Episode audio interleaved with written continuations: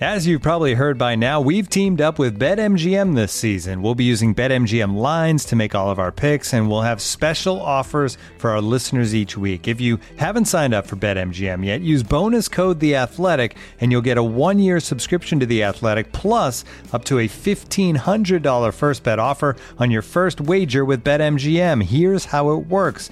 Download the BetMGM app and sign up using bonus code The Athletic. Make your first deposit of at least $10. Place your first bet on any game and claim your voucher for a one year subscription to The Athletic. See BetMGM.com for terms. U.S. promotional offers not available in D.C., Mississippi, New York, Nevada, Ontario, or Puerto Rico. Gambling problem? Call 1 800 Gambler. Available in the U.S. Call 877 8 HOPE NY or text HOPE NY 467 369 in New York. Call 1 800 NEXT STEP in Arizona. 1 800 327 5050 in Massachusetts. 1 800 BETS OFF in Iowa. 1 800 270 7117 for confidential help in Michigan. 1 800 981 0023 in Puerto Rico. First bet offer for new customers only in partnership with Kansas Crossing Casino and Hotel. Don't forget, if you haven't signed up for BetMGM yet, use bonus code The Athletic, and you'll get a one-year subscription to The Athletic, plus up to a fifteen hundred dollar first bet offer on your first wager. And now, two pigeons bemoaning the fact you can stream DirecTV satellite free. You see this? A family watching baseball on DirecTV with no satellite dish in sight. Let's heckle them. You call that changing the channel? Choke up on the remote, buddy. I hope getting all these games on DirecTV makes up for your mother not pre-chewing your sunflower seeds. DirecTV has the most MLB games. Visit DirecTV.com. Claim based on total games offered on national and regional sports networks with choice package or higher. Availability of RSNs varies by zip code and package. High-speed internet service required. Terms and restrictions apply.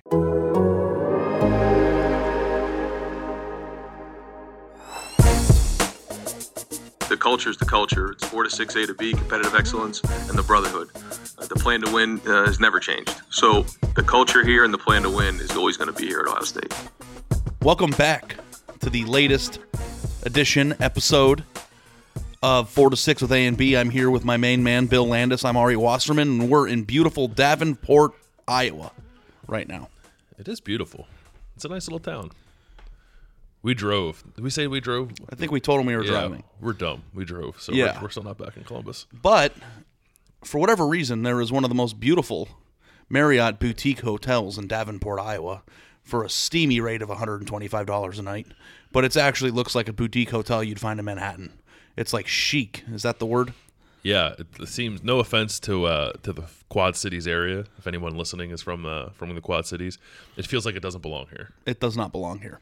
And the reason why I know it doesn't belong here is because the bathrooms have bidets in them. Yes, they do. They also have uh, televisions in the bathroom mirrors, which is sweet. But the bidet is a total game. What do you think is the percentage of population of Davenport, Iowa that has a bidet in their home? How many rooms are in this hotel, and then how many houses are in Davenport? It's that. I was just discussing this. We're not going to get too in depth about uh, bidets, um, but I do know for a fact that if I had one in my home, I would use it daily. And I don't know why America is the only country or one of the only countries. Not that I've been everywhere, but doesn't employ these uh, in everybody's home because it's quite practical.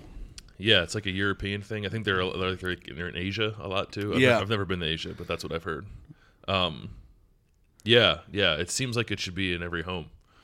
Yeah, I think when I'm president, my first act will be to put a That's your in every home. platform. Yeah, Well, both of us uh, independently went on Amazon to see how much they cost to install in your home.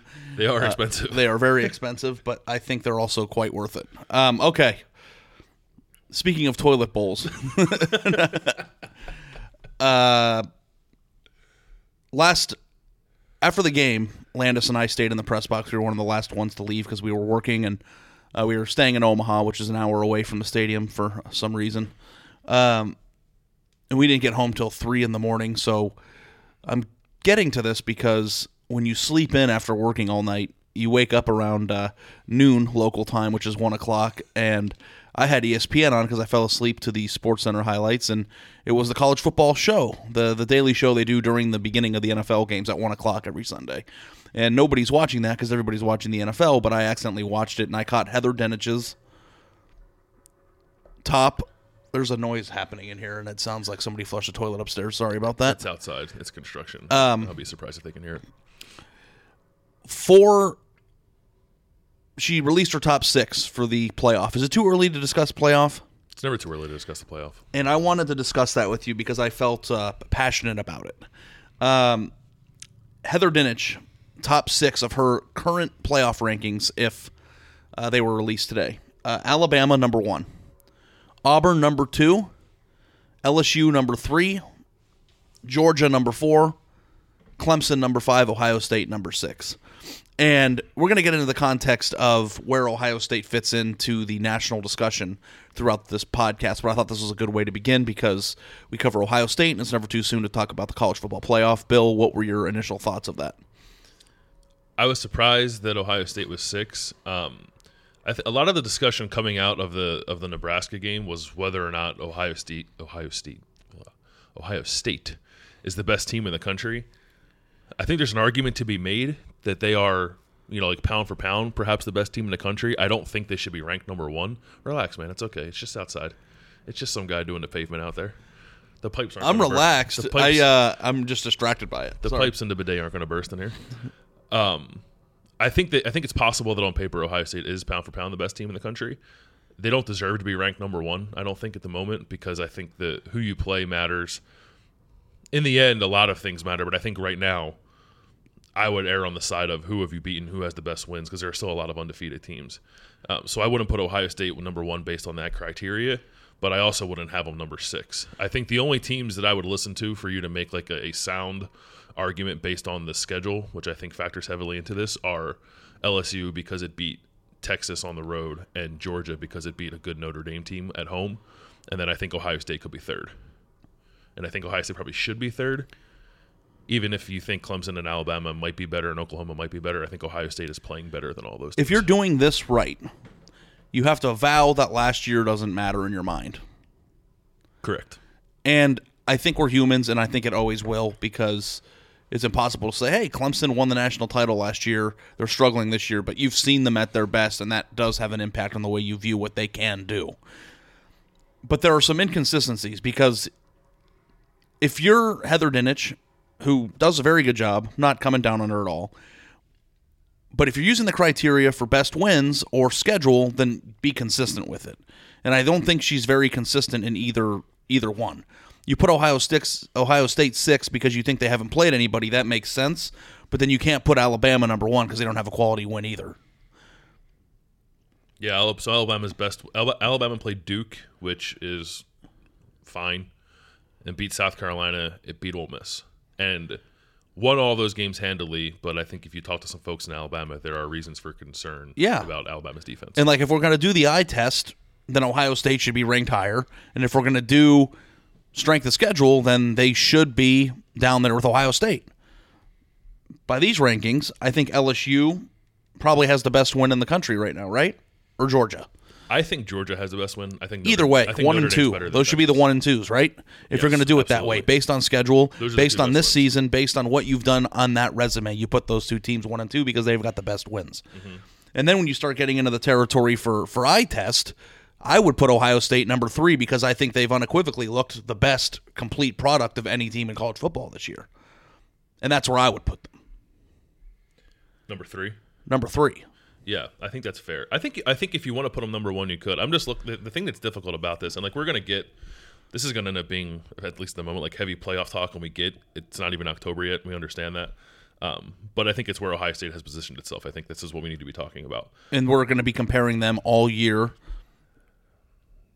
The context is going to be these teams on this list here. Yeah. It's not, yeah.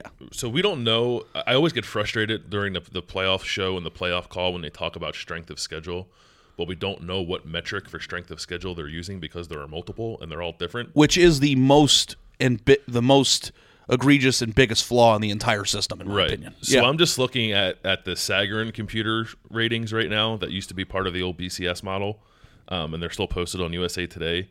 Ohio State's strength of schedule is 22nd. Alabama's is 46th. Oklahoma's is 43rd. Uh, Clemson's is 32nd. So, like, of those four teams that you would bunch together and say they're undefeated, but they haven't played anybody, Ohio State, by this model, has the toughest schedule. Is- and this model is the cumulative schedule, not just what they've played. Correct. So the cumulative schedule, I don't even feel like you can take strength in- of total schedule into consideration until you've played the whole schedule. Because Ohio State hasn't played the teams that have made them number 22 yeah, yet. but I also I also think part of what creeps into the mind of, of people sometimes when we're talking about this is looking ahead at the people. I don't. obviously the SEC always gets bonus points. Sometimes it's deserved, sometimes it's not. And I think that's why Alabama is still number one because they're in the SEC. When in fact, at least by looking at this, their schedule does not bear out to be all that tough. Now they still play LSU and they still play Auburn, and they're both very good teams.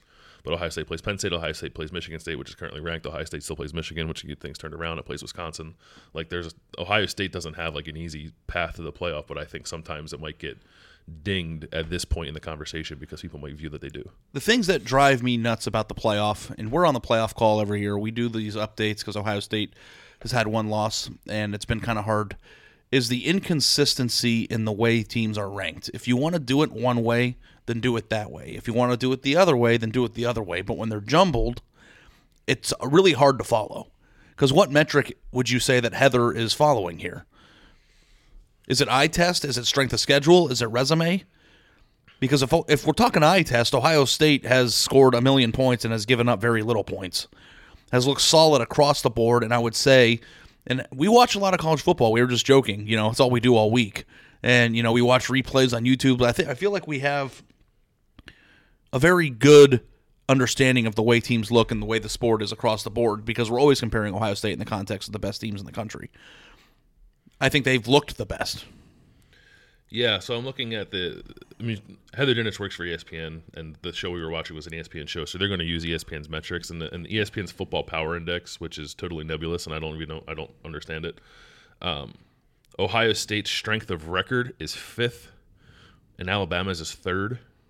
So maybe that's what's what's happening here. Clemson's strength of record is fourth.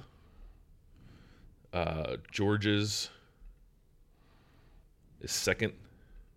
So Ohio State is outside of the top fo- top four in that metric. Maybe that's all it is. So then the playoff rankings are the strength of record rankings. I mean, their personal playoff rankings that are meant to uh, publicize the fact that ESPN has this college football metric that no one understands. Yeah. are. Which maybe means that we're at the end of the road of talking about this, but I no, no, I, I don't. We're not at the end of the road of talking about Ohio State in a playoff context, but I, I also don't. I mean, let's not let's not talk for 50 minutes about one person's playoff rankings. no, no. When I said this, I meant hers. yeah, Um, I think right now, the real question is from that Nebraska win, which was a systematic beatdown um, of epic proportions. Um, what is your take on Ohio State and how they got to this point? I'm not ready to say they're the best team in the country. Um, I just don't think. I don't think they've been tested quite enough for me to say that. Now, I do think I'm not going to back off what I said coming into the Nebraska game. Uh, I picked Nebraska to cover, and I said if Ohio State destroys them, then that will mean a lot. Um, and I and I stick by that. I think Nebraska's offense is good and potentially very good, and they could not do anything against Ohio State's defense to the point where the only time they had success was reverting to wishbone triple option stuff, and that's not really going to cut it, especially when you're down two scores in the first quarter. So, um, what Nebraska wants to either Nebraska felt like it couldn't do what it wanted to do, or it soon learned that it couldn't do what it wanted to do, so it started to go into a, a bag of tricks and and a very good quarterback, in my opinion, in Adrian Martinez, and good skill position players, and probably just an okay offensive line, but a good play caller and, and a good offensive staff. Um, got totally outclassed by Ohio State. I think that matters. Um, this is this will probably end up being the second best offense Ohio State plays this year, at least the second most diverse. Even Wisconsin might be better, but Wisconsin does one thing. Um, Penn State will be the best, and uh, I came in mostly wanting to learn about just how good Ohio State's defense is, and I think it's very good. I think it's elite. Um, I thought that coming in, but this just this just further verified it. But I still don't 100% know that about the offense, and that might sound crazy, considering how well they've played. Um, they just haven't played a great defense yet, and I think they will this week when they play Michigan State. So it's it's kind of weird the schedule sets up. You get a really good test for your defense against Nebraska. You get a really good test for your offense against Michigan State, and then you get a bye, and everyone gets to sort of assess the, the larger picture after uh, what will be seven games or six games. Um, and then maybe I'll be able be ready to say that. Uh, but they're certainly they're they're playoff caliber. They're in that conversation for best team. I don't know who the best team is, and that's part of the problem too. But but I would listen to an argument for Ohio State. I'm just not going to go there yet. Guys, this is the latest episode of Four to Six with A and B. Uh, this is the free episode on all of the podcast platforms. Stitcher is the one I say first now because it's the one I know the least amount about. But Apple Music, Spotify, uh, wherever you get your podcast. Please rate, subscribe, review. We really appreciate you being here. And of course, the best most important compliment would be to just subscribe to the athletic support the athletic support our work and, and interact with us uh, both in podcast form and in writing form you can do that at athle- theathletic.com slash 4 dash 6 and you get 40% off on that link and we'd love if you kept us employed which is the thing we say every week on the podcast It does matter. Help us buy a bidet. Is that too much to ask? i might change my uh, twitter bio to that I can't buy a bidet. You know what the Nebraska game did for me, Bill? The Nebraska game changed my perception. I always felt, based on the Bible or the 247 talent rankings, uh, that Ohio State was a national championship contender. What happened in that game for me was I felt like now Ohio State belongs on the same field as Alabama and Clemson. I think whether or not we say they're the best team in college football, it's kind of subjective at the end of September. It doesn't matter whether the best team in college football right now. But what I do think happened is there was a transformation in my brain that thought this team actually could play and potentially beat one of those two teams. And I don't think that any of us would think that at the beginning of the year. And the way that they've been playing both sides of the ball has kind of made that shift to me. Are you there with me on that? I am. What uh what's the what's been the greatest revelation in that in that change of thought for you? Offensive game planning. Um, the emergence of Justin Fields, which What's, I the, think what's at the very top of the list? What's Justin Fields is a hell of a lot better than I thought he was going to be. I'm at the point now where I'm completely blown away by how good he is. Then at the beginning of the year, I was like, you know, we review this every week, but I am blown away by how accurate he is, how fast the ball comes off of his hand once his six second windup is done, how smart he is. He has no turnovers. We'll talk about does that backward pass count? Did we ever figure that out in the first game or the second game? You know what? I don't know who that gets attributed to. Uh, Let me look it up. Yeah, you can look that up. Uh, but he's putting balls in the perfect place. He's been, and the number one thing that you worry about with the sophomore is put pressing and making bad decisions. I think he's been a tremendous decision maker. He oozes with athleticism. He's a great runner. On the first drive of that Nebraska game, they covered every single wide receiver uh, Ohio State had. Uh, they they were all over him, and Fields waited his time, saw the middle of the field open up, and then ran for a touchdown. It's perfect defense, and he still scored. Ohio State's defense is obviously a huge part of this equation because you don't get to where you need to go in that in that context without having a great defense. But the fact that they have Justin Fields playing the way that he is is what changes this entire game for me. And we were driving yesterday. Does Ohio State have a better quarterback than Georgia? The fact that I could even ask that question right now is the entire shift in my mind frame. I mean, Georgia probably has the better quarterback for what it wants to do, but my counter to that would be then change your offense. Um, if you did a if you did a draft and you asked 100 people 100 random college football fans you're starting your team. What quarterback do you want? And you had to pick from or Justin Fields I bet you 90% of people would pick Fields Are these people for one season. Yeah, yeah. Coach, I, I wonder what coaches would pick.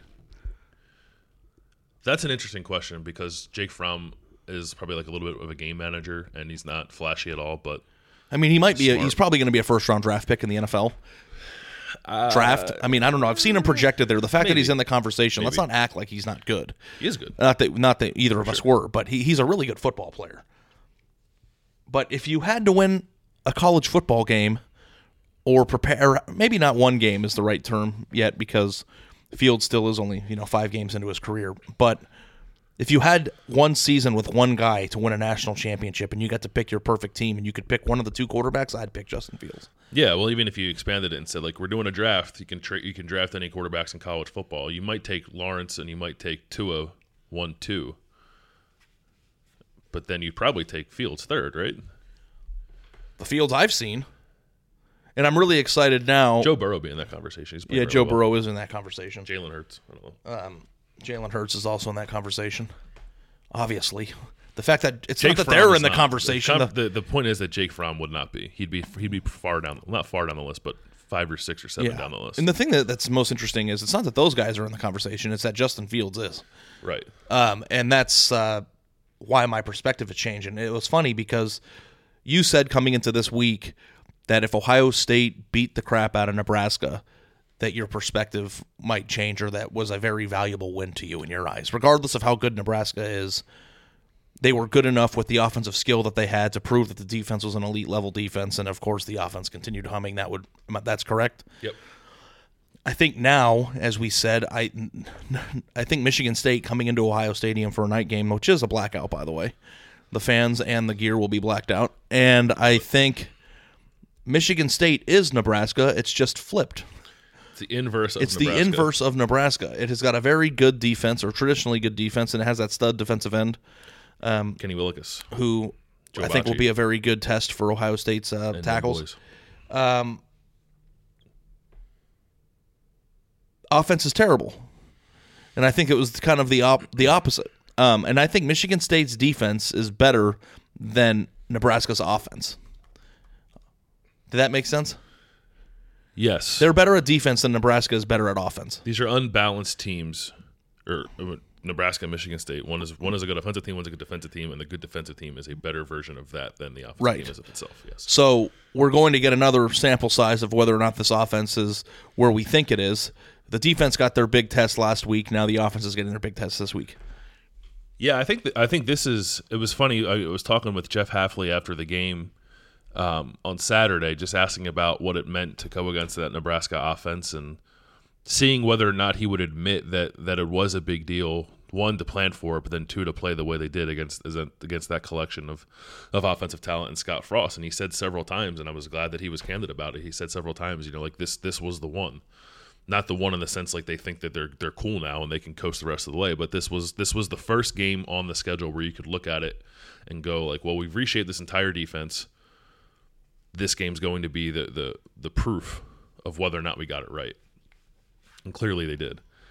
We'll see what happens the rest of the year, but I I'm very confident in saying Ohio State has an elite defense and will not revert back to looking like anything it was last year. Uh, I think Michigan State is the same for Ohio State's offense. Um, Cincinnati's got a got a good defense, and Indiana I think is usually a pretty good defensive team. But Michigan, Mark Dantonio has built his program on a basically like a rigid defensive philosophy that Urban Meyer loved so much he stole it in 2014, and Ohio State won a national championship with it. They're going to contest every single ball Justin Fields throws. They're going to load up and try to stop the run, and it's not it's not like you can't crack it. JT Barrett cracked it in 2014. Ohio State destroyed Michigan State in 2017, but there have also been close games because Michigan State historically, at least under Dantonio, has been a very good defensive program. And I don't know if any of us knew quite what Ohio State's offense was going to be coming into this year. Um, and it probably looks a little different than what most of us expected just in terms of scheme and then what Ari was saying about Justin Fields and the way he's played. Um, and maybe how much they're running the ball instead of throwing it around the yard uh, like they did last year. Uh, but even with all that, like Michigan State has answers for all that stuff. Um, I think Ohio State's offense is very good. I'm not on a heightened level of concern going into Saturday, but I'll I'll say well, what I said about Ohio State's defense going into Nebraska is also true for Ohio State's offense going into this week. If they come out of this weekend and look like they've looked all year, they're awesome, and they probably are the best team in the country. Landis, Yeah. who's the number one team in the country right now in total defense? And if you've already looked up the stats, It's Wisconsin, but it, Michigan State's defense is better. I know, but did you look that up or did you know that? Because I just looked at it and I, was like, "What?" I look, at, I look at that stuff every week. um, Wisconsin has 244 plays. Michigan State, which ranks number seven, is 323. And I think that's a byproduct of their offense can't get a first down. yeah, Uh, I'll but, take I'll take Michigan State's defense. Michigan State's defense, regardless of whether they're one or seven, is back in that top 10 again. Um, and they're allowing 253.8 yards per play. Um, and are just good. And they're always good. Yeah, that's a good point to make. If you look at the stats, Wisconsin's defense is better. Michigan State, I think, has better athletes and has like played better competition, with the exception of Michigan. But Wisconsin's defense looked very good against Michigan. Michigan has no idea what it's doing offensively. Um, I think Michigan State's defense, in the end, will be better than Wisconsin. To be in the top seven of yards allowed per game with an offense that ranks towards the bottom is actually more impressive than being number one. Yeah, I think you have to factor that in how You have- much you're on the field. You're on the field the entire game, which gives the other team more opportunity to put up yards, and they're only allowing 250 yards a game. Ohio State, just for context purposes, is two number two, 223.8 yards per game. Michigan State is ranked number 81 in the country and plays against. If that makes sense, 323 plays for their defense is the it ranks top 30ish in the country, top 40ish in the country for most plays, and they're number 7 in total defense and they are number 6 in yards per play. Meanwhile, Wisconsin's 244 defensive plays are 11th in the country. Now, part of that is you get off the field, and I think I think that matters too. But I'll take I'll take Michigan State's. Do you think Ohio State is has been unveiling little by little their offense and, and what they have? I feel like they put out a few new wrinkles against Nebraska uh, this past week. We saw a few plays that we hadn't seen before, some new concepts, um, and they did it all with the the right tackle being out, which I think is a huge monumental thing. I wanted to bring up on this podcast. Yeah. Josh Alabi uh, replaced um, an injured Branden Bowen. I know a lot of people thought uh, Nicholas Petit Frere was going to go, and I wanted you to make that point before we continue on the podcast. What you said about NPF in the car yesterday. Uh, I don't think it says anything about the trajectory for Nick Petit Frere. Um, it was a road game in a in what was at the beginning at least a pretty good environment. It ended up not being that because Ohio State sucked the air out of the place. But it makes total sense to me that you would play the guy who has more experience. Josh Alabi has more experience than Nick Petit Frere. Um, I think if they believed it was a long term thing with Bowen, and I don't think it is because he dressed and he was a game time decision, maybe you'd see Petit Frere play if it was a home game, and then he would be the the answer moving forward. I think it's temporary, and when it's temporary, you go with this make, what makes you a little more comfortable. And I think the older guy making you more comfortable makes sense. Plays in the Rose Bowl. Played very well in the Rose Bowl at left tackle, and then played very well against Nebraska, who was the, great at their player of the game at right tackle. And he's proficient on the right side of the on both sides. That's really hard to do. Like I, Yeah. I, I hope people don't overlook that. And I wrote about that in a story that's going to go up on Monday. Um, it's not easy to play both sides. It's it's really difficult. I know guys have done it um, here before. Taylor Decker did it and was good at both. It's hard. And and Josh Alabi didn't come here as an offensive lineman. That's pretty impressive. I don't know what what's going to happen with him in his career, um, but he's been a pretty important piece for them. And you know, it's funny because people got fired up about my red shirt theory, or the way I feel about red shirts that were kind of ingrained into my brain by Doug Lesmerises at Cleveland.com, which is our annual, or I mean, our every episode we mention him, so that was our allotment. Hi, Doug. I think redshirting's stupid, but you've got a fifth year senior who can play both tackle spots on a team that's biggest concern during the spring was whether they had enough offensive line depth. I think is an invaluable tool to have on this team, especially considering the fact that their starting right tackle has just returned from missing two years from a broken leg. So um, I just wanted to take a, a two minutes to talk about how important that was. Um, man, man, is this team good? Did you lose, did you lose your train of thought?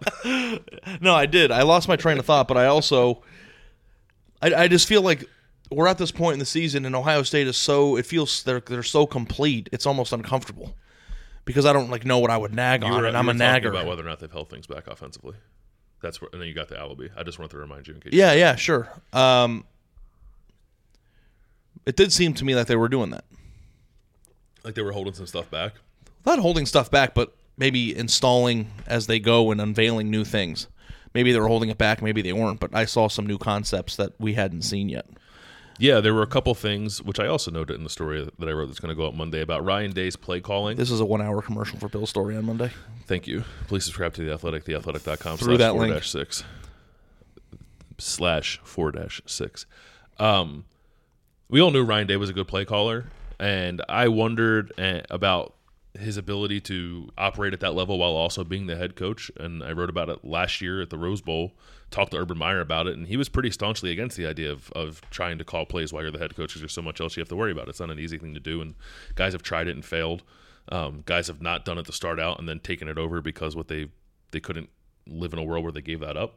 Um, we're only five day five games into this, but Ryan Day's done a really good job, and I thought some of the things he was dialing up on Saturday were interesting. And I don't know if they were things that we haven't ever seen before at Ohio State, but they were things we hadn't seen this season. That uh, third down quarterback sweep they called with Justin Fields, I think, looked a lot like a quarterback draw, and Nebraska op- acted that way, and then Field just ran around the outside for 14 yards. I wanted to point out on that play that Josh Alabi went outside and ran 15 yards, didn't touch anybody, and Field still scored with ease. He Or had nobody. He didn't. It's not. He didn't touch anybody. Uh, he was a little, little, little slow, but Justin Fields should be faster than Josh Alabi. Um, Yeah. But also the design of the play was so good that there wasn't really anybody. There was out nobody there out there the to. ball. Yeah, I mean, there was nobody there. So Justin Fields just kind of ran by him and got 14 yards. And then two plays later, they lined up in a three tight end set and motioned KJ Hill in. So it was almost like a four tight end jumbo kind of deal with an H back mixed in there. And then Hill ran out into the flat, got caught up in the wash, was wide open, and Justin Fields threw him a touchdown pass. and Ramsey Nasrallah of Eleven Warriors called that erotic play calling. it was erotic play calling. First of all, there were three tight ends on the field. Can we take a moment and just let that sink in for a second? What's more of a uh, appealing thing to think about for you? Uh, Australian punters who average 75 yards a kick or three tight end sets? Oh man, that's hard. I love Would You Rathers. It's a fun fact tune about in, me. tune in to next week's podcast when after I have a week or next on Friday's podcast when I have a week to think about that. Uh, no, I just love I, I love the the formational versatility that Ohio State has right now. I think it's really hard to game plan for. But on top of that, Ryan Day has has usually pressed the right buttons in terms of when to call a shot play, when to call a run, when to mix in something you haven't seen before, what to do in the red zone. Um, it's all really good. Like it's nothing. He's not reinventing the wheel, but he's done a really good job of, of operating that role while also being the head coach. Scoring uh, in the red zone was a huge issue for this team, and part of the reason why the Purdue game went off the rails last year. They were and it seems like Ohio State has. 5 in that And. I can look up the stats while you're talking about it, but They're 82% on red zone touchdown percentage. It's number six in the country. Collegefootballstats.com is nothing on Bill Landis's brain. Just because I just looked at it earlier today. That's why I know that. Yeah, um, Yeah, 82%, which actually it's it's not number one, which is crazy. Um, but they were they were best in the country in 2013, and it was like in the high 60s, maybe it was low 70s, and they're operating at a better clip than that right now. And last year they were in the low 60s and like ranked in I think like 55th in the country, which is pretty bad for Ohio State. Um, so they're finishing drives, which is awesome. They haven't really been in a close game yet where it's mattered all that much. Um, but that's important moving forward. You got to be able to finish drives when you get down there, and they're good on offense and they're good at, on defense of keeping teams out of the end zone. But to get back to the point, the question that, that set me off on this tangent. Um, I I do get the feeling a little bit that there are things that they're that they're holding back, and I, I don't know. I guess for this entire season, really, until Ryan Day is a little more established, I think my inclination will be to compare him to Lincoln Riley and what Oklahoma is doing. There are things that Oklahoma does that I look at, and I think you look at sometimes and think like, oh, go Ohio State could do that. Ohio State could definitely do that stuff. A lot of stuff not they do- could, should, should. Yeah, Now their quarterback situation is different. I get that, but a lot of the stuff that Oklahoma does in the quarterback run game is really fun, and I think Ohio State might pull some of that stuff out down the road. I'm a big misdirection guy. Yeah, I think you can do it in the run game and the passing game, and I don't think they do it that much. they do a little bit. They they did a uh, they did more of it on Saturday, where they would have um, the tight end kind of like crack down. It looked like a split zone look, kind of. Um, and I think that creates some of the movement and misdirection you're looking for, but it's not it's not off the rails misdirection like you see with with Oklahoma. I love off the rails misdirection. yeah, where the, I want- where the I want- line's going one way. And It's not everyone else is going misdirection unless the cameraman's confused. I don't think the cameraman has been confused yet um, with Ohio State's offense, but I, I do think that's in Ryan Ryan Day's bag somewhere. Yeah, and I think that I think it's a good sign that Ohio State hasn't had to put their entire arm into the bag to pull something out to compete against these teams and do what they have to do. I mean, Max Olson, our uh, esteemed colleague at the Athletic, came and sat down. and He goes, "This isn't just an ass kicking. Ohio State's not even They were just running they're their just stuff. running the stuff. Yeah, like there was nothing special about it, um, and that's uh, an, a testament to I think where they are athletically. Um, I was just confused going into the game, and what I said last week about about what people viewed that game as. So yeah, I, I mean, you had the right read on what the outcome was going to be. What do you think of my read that that you should still be impressed by what that outcome was? I agree with you, and Landis and I talked in the press box during the game, probably more than he'd like. Um, but my initial my initial take out. during the game was Nebraska sucks. Who cares? This is whatever. But I do think, and this goes back to how we opened the podcast. Um, if you beat the crap out of everybody and you look complete doing it, a commenter left a a, a, mess, a, comment on one of our stories uh, yesterday, and he said, "I've been waiting for a long time for Ohio State to look like Alabama, and they finally do."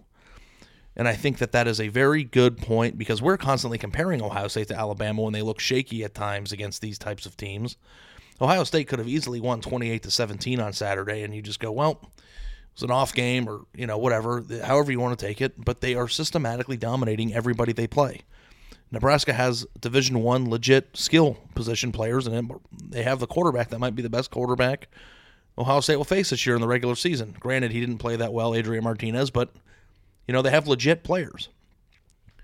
It was thirty-eight nothing at halftime, and it should have been worse. I mean, they were killing them, killing them, killing them, killing them. They were trying So- to score. They were trying to put another one in. And I do, and I do think that my read was correct on this because everybody looked at that Nebraska game and thought, "This is year two of Scott Frost. This is a night game on the road. This is Nebraska's biggest Super Bowl game of the year, where they have to prove that the, the program's on the right track." Um, Adrian Martinez is a stud coming up on, uh, you know, his second year. All the things that people thought made this game close had nothing to do with how good Nebraska was. Meanwhile, I'm watching Nebraska struggle against Illinois. You know, granted turnovers, um, losing to Colorado. And it's like, are people watching this team? They suck. And maybe everybody sucks. I don't know. We can do this all year. Everybody sucks. Every week we're going to come back with a take that the big Yeah, no. If, if. Ohio State beats the crap out of Michigan State on Saturday and Michigan State has eight, 80 yards of offense, we'll just come back and say Michigan State sucks. But there is only a handful of upper echelon elite level teams, so Ohio State should and could embarrass should embarrass those teams. So when they do, you can't penalize them for it. So I do agree. I I, I agree with what you think. And if people have noticed the transformation of my general viewpoint of this team, it's it's pretty positive. I mean, there's nothing to not be. Po- I mean, anybody would be this positive about this team. yeah, it's hard not to. It's hard. I mean, they look amazing. There's no other way to put it. I don't care if it came against Nebraska. You know, and I Ohio State has looked bad against bad teams in the past. They have slept walked, slept walk, walked, sleepwalked, Sleepwalked. slept walked, sleepwalked, Sleepy time, through, walk time. sleepy talk, walk time through games with bad teams. Even when you go back and you look at the national title game or national title season, they had some weird games. Alabama beats the crap out of everybody every week, and I think if you look like Alabama, that counts. And you don't have to beat Alabama to be in the same conversation with Alabama. You just have to look and be like Alabama. And I think Ohio State is like Alabama right now. Yeah, I thought that was kind of a profound comment that I hadn't really thought of because we always compare them. At least we do. It's sort of what we always done, and maybe sometimes it's people have been annoyed by it because they want to focus more on the here and now. Um, you had a good rant about that. Do you want to give your rant about that? About taking it, fans saying take it one game at a time. Yeah. if you are a fan or a writer or anybody who doesn't practice with the team, you don't need to talk about how we need to take this one game at a time. We're not watching film. We're not practicing. We're not lining up and we're not playing. We're here to analyze, discuss, and project the future. So we don't need to take it one game at a time. You don't need to take it one game at a time. You get to be a fan. You get to wonder if they're going to win the national title. You get to ask about Alabama, the comments about this doesn't matter if they don't take care of business. Of course, of course, we get that. That's the that that's obvious. But the fun of watching, covering, writing, reading, ranting about sports is the ability to look ahead and talk about what things mean. And we don't need to have the same approach as the coaching staff. We're not on the team. I've come to play for the team. I've come I've come to play for the bowling team. So you're not on the team either, but so join us in the nice fun world of speculation and discussion because that's what sports is. Yeah, it's supposed to be fun. Um, But seriously, don't take it one week at a time. Yeah, yeah, don't. Um, for as much as we've compared Ohio State to Alabama, which we've done, you and Doug before I joined the beat at Cleveland.com wrote a really great um, series about Ohio State chasing Alabama, and then like the next year they beat Alabama. Um, and since then, it's, it's it's been about that. And I think you mentioned it last week about Clemson taking Ohio State's place, and, and that's valid and true. Um, so the conversation hasn't been totally what we expected it to be, but it still always comes back to is Ohio State truly among the nation's elite? Is it an Alabama? Is it a Clemson? And it hasn't felt like that for a while, and it does feel like they're on that level now. It didn't even feel like that for the year they beat Alabama. Not yeah, not until they did it. Yeah, Until they 'Cause we- did it. Nobody knew. Nobody knew they were going to go to the playoff, and it was like, oh, 59 nothing. Okay, Yeah, I didn't think But they were never- going to the playoffs. they all playoff. picked them to lose to Alabama. Everybody picked them to. I mean, and Tim we did did. I mean, yeah. I don't know what other people on the beat did, but everybody when we were with Doug at Cleveland.com, we all picked a loss, and then I picked them to beat Oregon. So did I. I think Doug picked them to lose, right? I thought that was clear. I said I sometimes I go back and watch those videos, mostly because I was skinnier back then, and it's just nice to look at sometimes for motivation, you know. Um, I said that before that game. I thought that Ohio State was better than Oregon at every position other than quarterback, and they were going to beat them pretty handily, and they did. Are you done? I was skinny. Um. Yeah. They they look like them. There's no other way to put it. I mean, I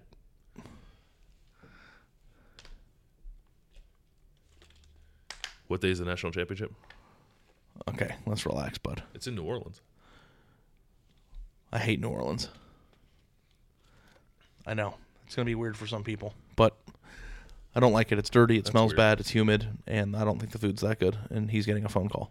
Does your phone sometimes when I get a phone call now, it says like telemarketer or it says fraud risk? Does that happen on your phone? No, I just get told No. that the IRS is coming after me for now fraud. I'm getting a call from Westerville, Ohio, and it says political call. I don't know who it is. Maybe it was Doug. Call me from a burner phone. He lives in Westerville. Um, none of this should be a surprise, though. I'm surprised. I get your point about that. I'm, Yeah. su- I'm surprised they look like this. They are super talented, and at the point you made in final thoughts when you wrote it after the game about the recruiting classes, like in theory, yes, any team that has assembled that kind of talent should look like this. They have a brand new head coach and a brand new quarterback, um, a totally new defensive staff. I'm surprised they look like this. It should it should be more bumpy in the road. There should be more growing pains. There should be more turnovers from Justin Fields. There should be less continuity on the offensive game planning. Play calling should be kind of weird sometimes as you're trying to figure out what you want to do. Defense needs to, you know, shuffle in new players because there were some old ones last year that might not have been getting it done and now are playing like the uh, 2000 uh, Ravens. What year did the Ravens win the Super Bowl? I don't know, but Greg Mattison used to be on the Ravens staff, so that might actually be true. Um, yeah, and they look like a complete team that's been playing together for two years and are firing on all cylinders. I don't know if that is a uh, issue for Urban Meyer to look in the mirror and say, "Hey, like the coaching staff from last year might be the reason for this," or if it's just everybody's a year better and the scheme is more uh, applicable to the team. Uh, that's currently on the roster right now. I, I don't know. Uh, that was the coach's job last year to figure that out. So Yeah, but I, I think I, I think there is something to the idea of, and my apologies for this sounding cliche because it will.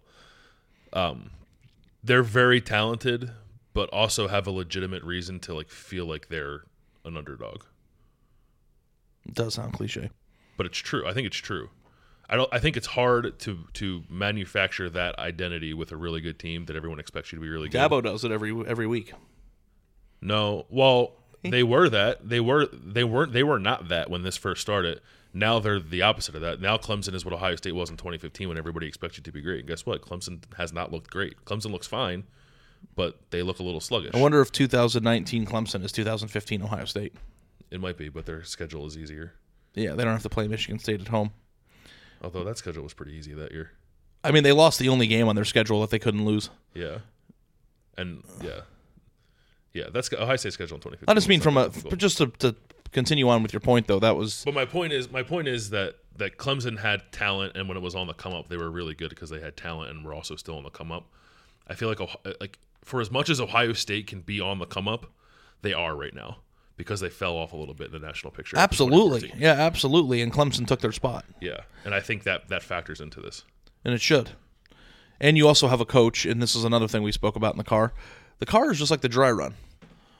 Um, I wonder how much of Ryan Day still feels like he is on a job interview. He has the job, but I wonder, given the fact that Ohio State just lost a legendary head coach, they didn't do a national job search. People, the second that they lose, will bring that up. Mm-hmm. I wonder if he is approaching every single game like he is preparing them to win the Big Ten championship game. And he's scheming and he's drawing and doodling and in his office, really overthinking every possible aspect, creating the perfect game plan, working like you would in the playoff every week to prove that he belongs in this position.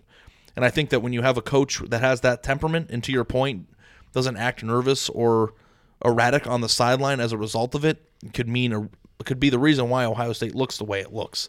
Yeah. I, I mean, he might have white hair at the end of the year, but he strikes me as somebody who's very locked in and focused. He doesn't really even seem to be enjoying it all that much. Oh, I think he's enjoying it. He doesn't outwardly enjoying it. I think you can catch him on the sideline sometimes smiling, and he's pretty loose in press conferences. He's not on edge, and they've they've killed everybody, so that's part of it. Um, but even going like Nebraska going into it was a big deal. They came out of it and it didn't look like as much of a big deal, but I didn't sense any difference in his demeanor going into what in his mind was a huge game. Absolutely not. But I think that's the point I'm trying to make is that his demeanor can can rub off on the team if it was negative. I think John Cooper's demeanor in the Michigan game through the 90s turned into be that like tense, oh no, nervous energy that I think rubs off on the team. And that was kind of what I wrote about last Urban's year. intensity rubbed up on And the Urban- good ways yeah. some of those Michigan Uh, games. and I do think that your team can inherit the personality of your coach. For sure. But I did follow Ryan Day out of the news conference on Saturday night, and I just said, "Dude, are you gonna are you gonna enjoy this?" And he goes, "Yeah, well, you know, if we don't win next week, he took the one week at a time approach, everyone." And I He's just supposed to, though. yeah, he's supposed to, but he also doesn't feel like they're good yet. He doesn't feel like they've arrived, which is true. They haven't. They're on the right track, but they haven't. But I know, but like I do think that there is a certain sense of um of his approach that has to be impacted by the fact that he is trying to prove that he belongs in this position as a 40-year-old coach who never had to go through the other steps and the proper channels to get to this position. He didn't have to be the head coach at Temple, didn't have to go to Bowling Green, he didn't have to win a MAC championship to be here. And I do think that there are people in this profession that probably resent that. And I think that he was in the right place at the right time, and a lot of which was because he he put himself in the right place at the right time. He deserves credit for that, but he know now he knows, and his whole family knows, the entire state of New Hampshire knows that if he doesn't win and doesn't have results, that he might be out sooner than most other people would be in this position. Maybe you disagree with that, but this is Ohio State, um, and I think they're approaching it like he's got two years to perform, and if he doesn't, he's gone. And regardless of whether or not that's true or you agree with it, I think that there is something good about that for this team. Yeah, I don't think I've never at any moment thought that Ryan Day was not confident in his ability to do this job or felt that he was undeserving of this job, but I also think he's realistic and knows that he is in a position as a first time head coach at his age that I, I mean, I don't even know if anyone's ever been in before. To inherit the talent that he inherited to take over the program that he took over for his first job. I mean, I guess Lincoln Riley, but Ohio State's even better a better job than, than Oklahoma. and had way more talent Yeah. on the physical talent on the roster. Yeah. Um, he's not naive to any of that. But I do think a natural human inclination sometimes can be like when you've arrived, when you ha- when you finally get this thing that you've always wanted and it's like even better than you could have possibly imagined, you coast a little bit. Um, he's not coasting. I think I think he he realizes the situation that he's in, how fortunate he is to inherit what he inherited, and he wants to prove that he deserves it. And I think Ohio State's playing this way partly because of that. Can I throw you a curveball now? I was I never think- good with curveballs, but sure. I'll throw you I'll throw you one right down the middle, but it's going to be gas. And I led my final thoughts with this and I asked you in the press box. And I don't know how much time we have left. We got a few. What do you think Urban Meyer is thinking watching this team? Yeah. Uh, it's an interesting psychological question. Uh, I, I, I- I think he's happy. I think he's certainly happy. He drops wheeze all the time when he's talking about Ohio State. I think he loves that Ohio State's going out every week and killing That, the tweet every Sunday, the best part yeah, best being- part about it. Yeah, yeah. Um, but he's also a super competitive guy and has admitted that you know there were times leading into the season where he wasn't sure if he'd be able to handle it, handle not being a coach, and I can't imagine that Ohio State being this good is doing anything to help that. He seems very content and happy with what he's doing. I think he is. I believe it. But that piece of him's never going to go away. That wants to be a coach and wants to chase championships and he helped build a monster that's moving forward without him, and I can't imagine that that sits all that well with him. Your passion is to build a boat. You've built boats before. Boats that have made it all the way across the ocean. Some boats sink, some don't, boats don't. But you're the best boat maker, or one of the best boat makers that ever played, or ever built boats. This is a terrible analogy, but we're going to get there. I promise. You've already built three boats in the past that have made it across the ocean. Not that many other coaches have done that, and you've made boats that go across the ocean out of fabric out of two different types of wood. Two programs, right? Two pieces of two two strands of wood. Then you spend the last most grueling last 5 years of your coaching career building the best boat ever. And it might not be the the best boat in terms of the other boats that he made in the past, but it's definitely a caliber of boat potentially that can make it across the ocean in record time. But then you let somebody else sail it. When you stand on the shore watching the boat go away, would you? I, I might hope it crashes. No, I don't think he's there. I don't think he wants Ohio State to fail. I think that's taking it too far. I don't think he wants them to fail. I'm just saying how I might feel. Because You might feel that way. I, I Urban Meyer does not want. I would never to fail. just just so everybody is clear. I am not saying that Urban feels that way. I'm saying based on what you said about the human emotion that it would be very easy to fall into that mind frame. I think I would. I think it's human nature to say, "Hey, I built this, and then I handed it off to somebody, and now they're going to go be." It'd be the same thing, like I the, the analogy I used in the press box. If I gave you all the quotes I had and all the research I did for this great story, and then you wrote a great story, and then you won a award for a story, that would piss me off. yeah. You know, and I know it's different because he willingly walked away, but it's kind of a it's kind of a tough situation. And I think that based on what you said in terms of coaching being an addiction, watching Ohio State succeed with the platform that he built and the talent that he brought in here might make him want to coach again. Yeah, for sure.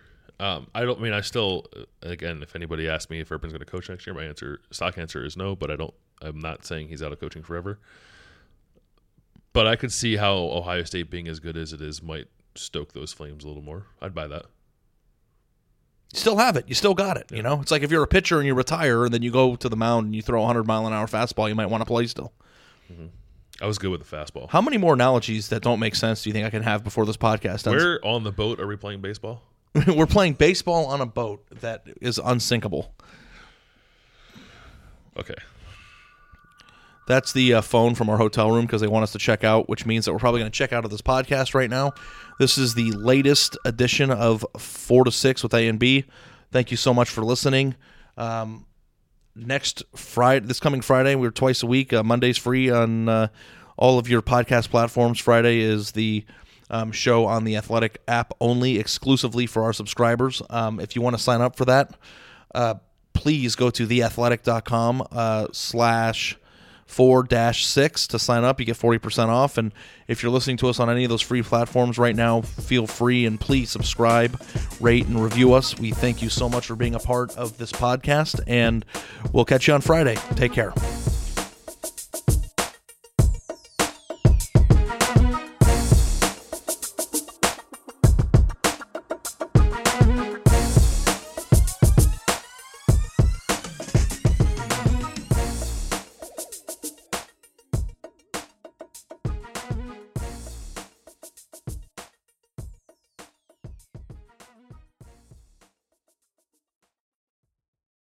Looking for the best place to buy tickets for any of your favorite teams or sporting events? We've got the spot. Our partner, StubHub, has been the leading ticket marketplace in the world for over 20 years, providing a 100% guarantee with every order. From a worldwide selection of live events, the widest choice of tickets, and industry leading partnerships, StubHub has what you need to purchase with confidence. StubHub, an official partner of The Athletic.